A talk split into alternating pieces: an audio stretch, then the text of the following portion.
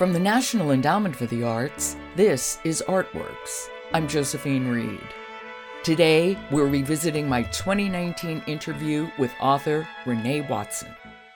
While Renee Watson is an acclaimed author of two picture books for children, A Place Where Hurricanes Happen and Harlem's Little Blackbird, she's even better known as a writer of young adult fiction, with books like Piecing Me Together, which received both a Newbery Medal and the Coretta Scott King Award, and Watch Us Rise, which was co written with Ellen Hagan.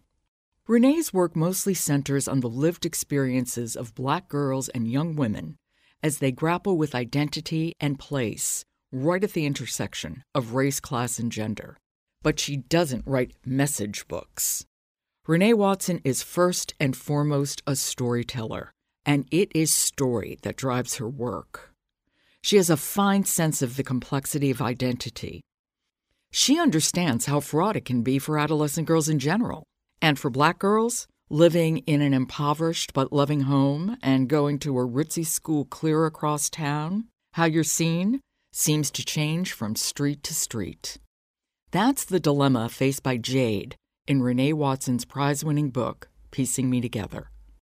Piecing Me Together is about a girl named Jade. She lives in Portland, Oregon, which is where I grew up.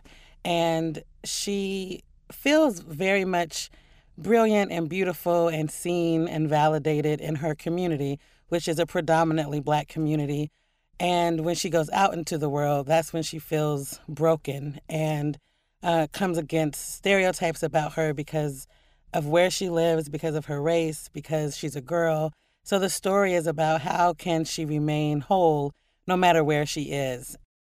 And it's at the school that she attends that these feelings of being perceived as broken really comes up. Right. She attends a private school on the other side of town that is predominantly white, and they care about her. Her teachers are very sincere. They want her to succeed. And so they give her a mentor thinking that that's the way to help her. And everyone thinks they're going to get along. They're both African American women, so people just assume that they're going to be fine together. But there's a huge class difference. And so she doesn't really see eye to eye with her mentor and instead really bonds with one of her friends, a white girl at the school who is also economically poor. So the story is kind of about what brings us together, what are our different identities. So, you know, she's a black girl who is economically poor, who's very talented. She's also a big girl, and the book is about the intersections of, of race, class, and gender. And I, I really liked the um, complexity of it because you're never just one thing. Right. And that can shift depending on what the circumstances are. And when she's with her mentor, Maxine, class becomes a real issue. Right. And then when she's with her white friend, Sam, she has to explain how race really factors into her life in ways that Sam just doesn't understand. And it seems like doesn't want to in the beginning that they resolve this. Yeah, you know, I feel like a lot of that is my experience and the experience that so many of us have when we're talking about where we kind of intersect and where we can see each other and identify with each other, where we bond, especially as women and, and friends that's you know she's so close to Sam and really they are all they have at that school because they really really get each other. But then yeah, when when her and Sam are outside of that school and in different environments, it becomes clear that there's a lot of difference there too. And and that you can work through those differences. Hopefully, I hope the book speaks to that for our young people to see that it's worth trying with friends and not just to write people off because they are different. Right. Well, I think Jade's big learning is not giving up, but speaking up. Yeah, absolutely. That is a great way to put it. Yeah. well, there is a really great scene in the book, which I think speaks to a lot of what Jade is finding in that school, which is the kind of school many parents would aspire to be able to send their children to. But she's in class one day, and students are asked to think of somebody who they don't see that they take for granted. Yeah. So the teacher is asking who are the invisible people in your community? And a lot of her peers, who are not only white, they're affluent black people, Latina people in the classroom as well. And a lot of them say they're housekeepers, the people who clean their nannies, you know, people like that. And Jade has this moment of like, oh, really? Because my mom is one. So the fact that they have nannies and housekeepers working in their homes, she knows that her mother works as one. So there's that moment of her realizing that she's so very different from a lot of her classmates. Exactly. She realizes, oh my God, not only don't they see my mother, but they all have a housekeeper. Yeah. And it's an interesting moment too, because so before that, Jade is talking about how she misses her best friend Lily, who you know, grows up in the same neighborhood as Jade, and they're very close, but now they're at these different schools. Lily is going to the public school that is predominantly black, and I think there's this assumption that that school doesn't have a great education like this private school, right? But as you're in the book and you're realizing the things that Lily talks about that's happening at her school, the way teachers are asking young people to write poetry in response to what's happening in their world and in the neighborhood, I do think there's something there about the quality of education that they're getting at this public school that is under resourced, but definitely has teachers who care and who are thinking about culturally relevant curriculum. While Jade is at a school that has all the bells and whistles, kind of, but I don't know that her teachers actually see her and are thinking about making education relevant to her beyond facts and the traditional way of teaching. So I also kind of just wanted to explore that in the book as well. Oh, I found that fascinating. Lily doesn't have the same opportunities, but she's definitely getting a good education. Yeah, there's no question. And I thought that was a really interesting and, and quite unexpected turn in the book.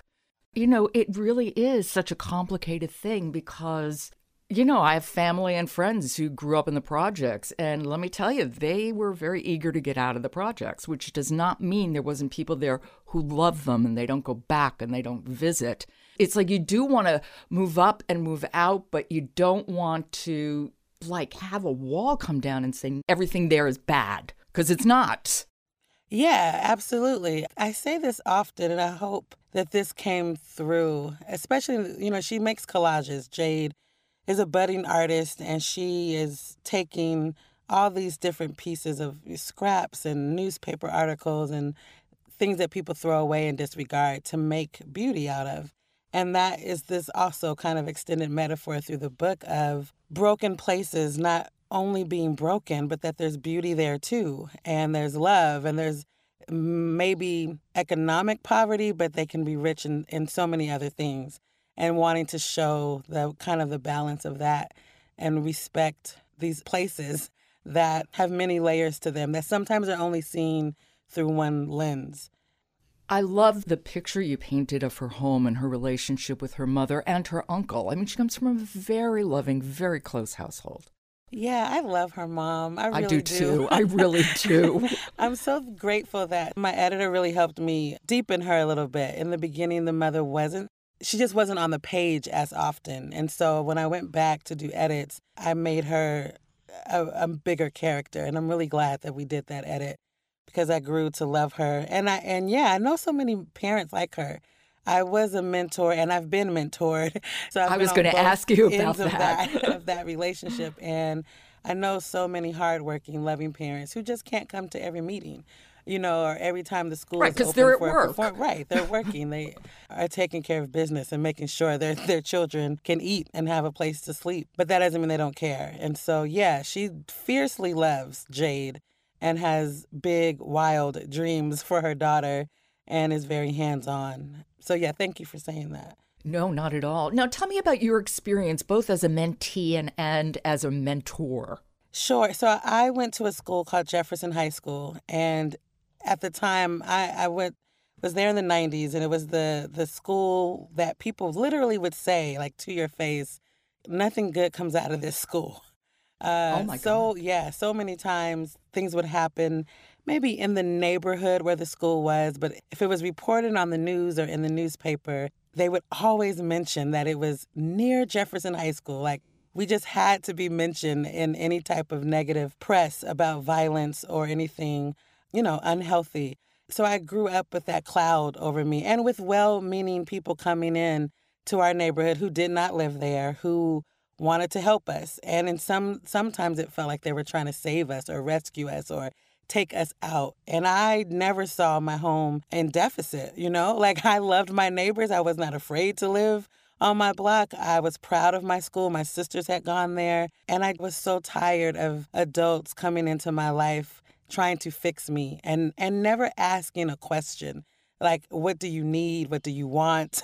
How is it here? So that we could actually have a real conversation about what was happening in my life. And it wasn't until maybe my senior year, I think, or junior year, that a teacher really, I feel, saw me and really invited me into, uh, you know, this mentoring relationship with her that felt healthy and that she wasn't trying to fix me, that she was coming in to walk alongside me and help me figure out what it is I wanted to do in life. And so that was early memories of people coming in to help. And then I became a mentor and and one of the places that I worked at was my my former high school. And I remember sitting in a meeting with all the adults, all the mentors, and we're the, we're getting the stats on the young people and on the neighborhood. And the way that they were talking about the students and the space, I really had to like raise my hand and say, I'm sorry. I just want to say, like, I grew up here. You all are talking about my home. I still live in this neighborhood. So let's just pause a moment and not only focus on the things that need to change. There is beauty here. And I'm not interested in only having field trips where we're taking kids away from where they live, but let's explore this neighborhood and the history that's already here. Uh, and then since then, just trying to advocate for programs that work with young people to really think about how do you come alongside what's already happening? How do you figure out what is there that is working, that is beautiful, that is strong, and how do you make it stronger? Tell me a little bit more about your growing up. Were you an only child like Jade? Do you come from a large family? I'm so opposite of Jade. um, I am the youngest of five children. And I am not a visual artist at all. I always joke and say that no one would buy any of my books if I was the one designing the covers. My skill is definitely writing, not anything artistic in that way. But I've always been a writer. I say this often too. When I was a very young child, second grade, I wrote a 21 page story. Oh my goodness. And yeah. And my teacher, bless her heart for reading that handwriting, said, you're going to be a writer one day. Like, we got to get you journals, we got to get you notebooks. And I've just been so fortunate to have teachers who saw that talent and nurtured it and really encouraged my mom to put me in courses during the summertime to learn the craft of writing. So I really have been writing like my whole life. In middle school, I wrote a play. It became the spring production that the school put on. So I definitely took myself serious as a writer when I was a kid and loved theater too. I was into acting in plays, writing plays, and fascinated with with that world of make believe and and how things can come to life on a stage. So I, I really connected to words as a child and had teachers who made space in their classroom for me to be creative. I'm so glad that I grew up in an era where creative writing was taken seriously and was taught, and we really would write stories and get feedback from our teachers in a very thoughtful way. It's definitely one of the reasons why I'm a writer today. It's because I had teachers who really saw me and encouraged me to pursue it. What were your favorite books when you were growing up? What what did you like to read? So I mostly grew up reading poetry actually. Poetry is my first love. I grew up attending a church in Portland, Antioch Missionary Baptist Church, and we would have to recite poems and scripture on Easter Sunday, Christmas, for special occasions.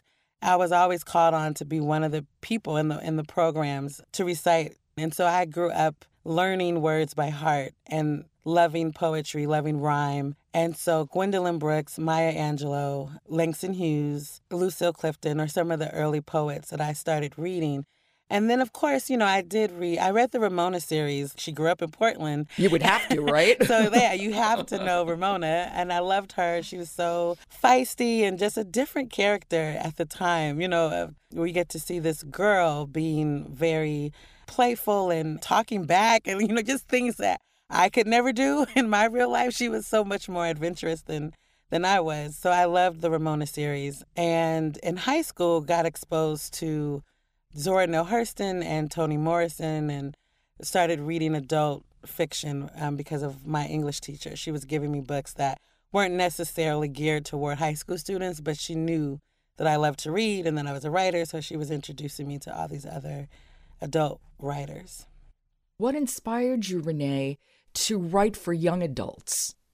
You know, it wasn't intentional. I have been working with young people even as a young person. When I was a senior in high school, my English teacher had me go to the freshman class and teach them poetry. Like I would use the poem that I wrote as a sample and and take them through a writing workshop. And then when I was in college, all of my jobs to get through school were in arts and ed organizations, nonprofits that hire writers to go into the school. So my my world has been with young people always, and I have so many of their stories in my mind. And so when I sit down to write, that is what comes up is the young people that I've met over the years. So I think that's why right now I'm writing for young people, but I don't know that I always will. You know, I want to do adult fiction, I want to write a poetry collection. So we'll see where my career goes. But right now, it's focused on young people because I've had such rich interactions with young people and when I sit down to write, those are the stories that kind of bubble up for me.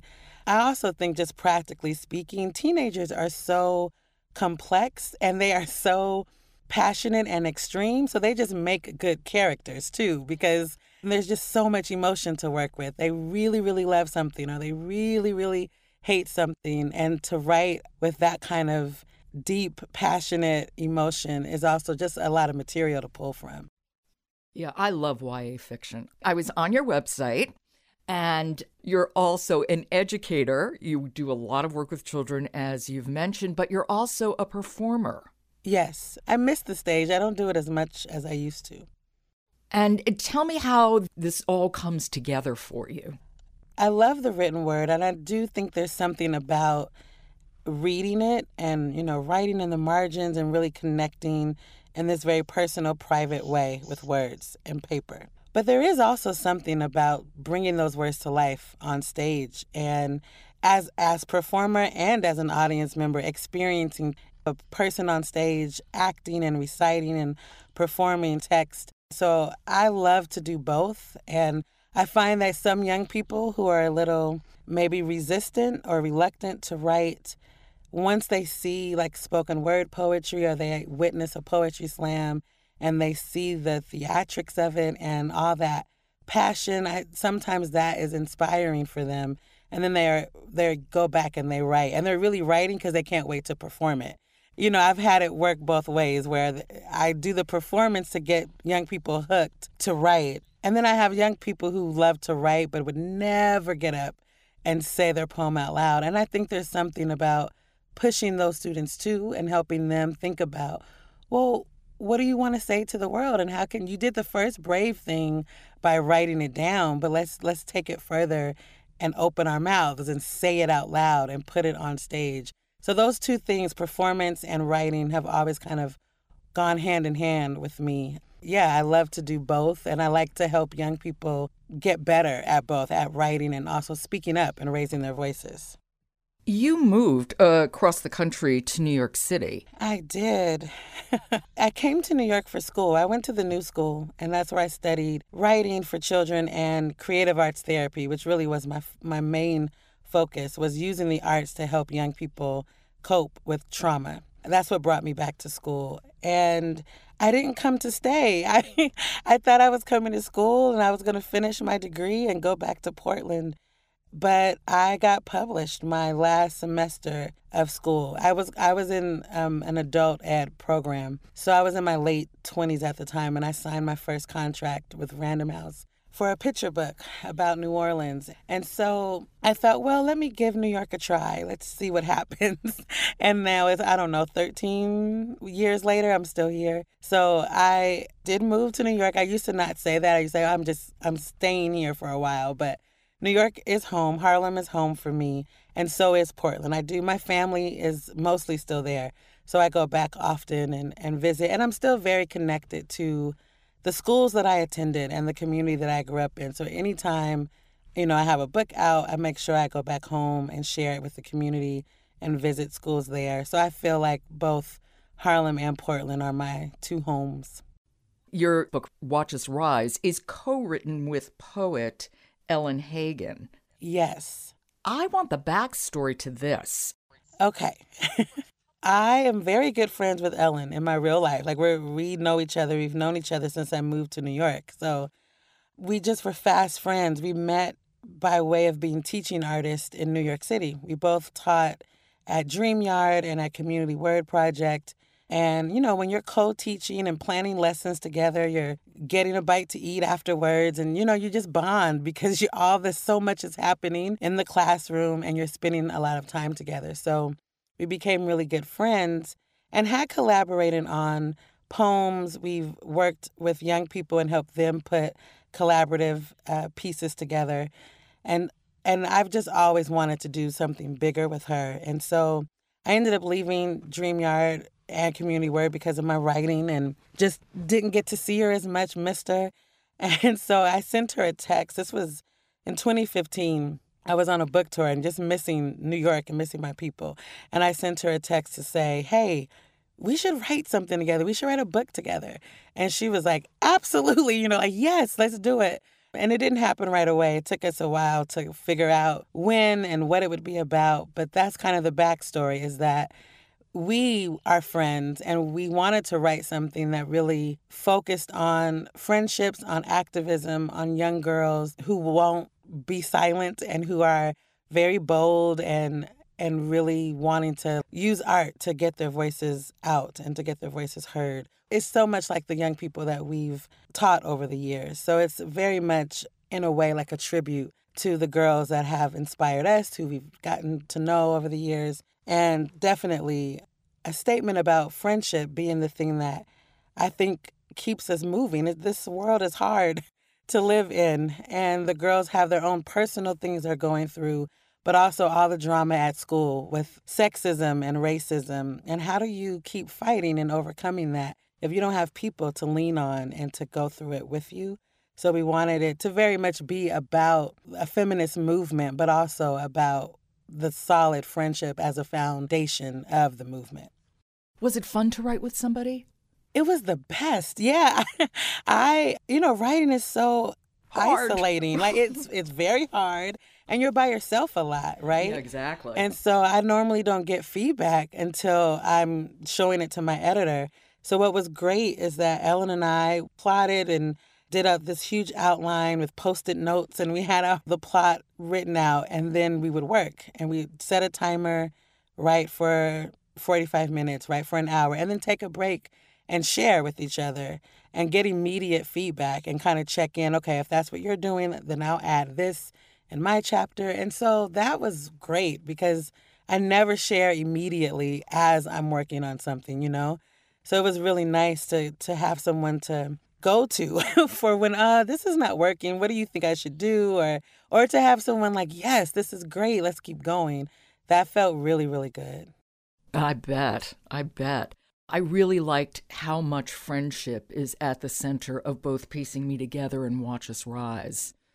And the other thing i really love what you do is these aren't message books. They really are great stories. Thank you. I appreciate that. We I really try to, you know, write a good story first and then the message is kind of secondary to the just a good plot and a good story.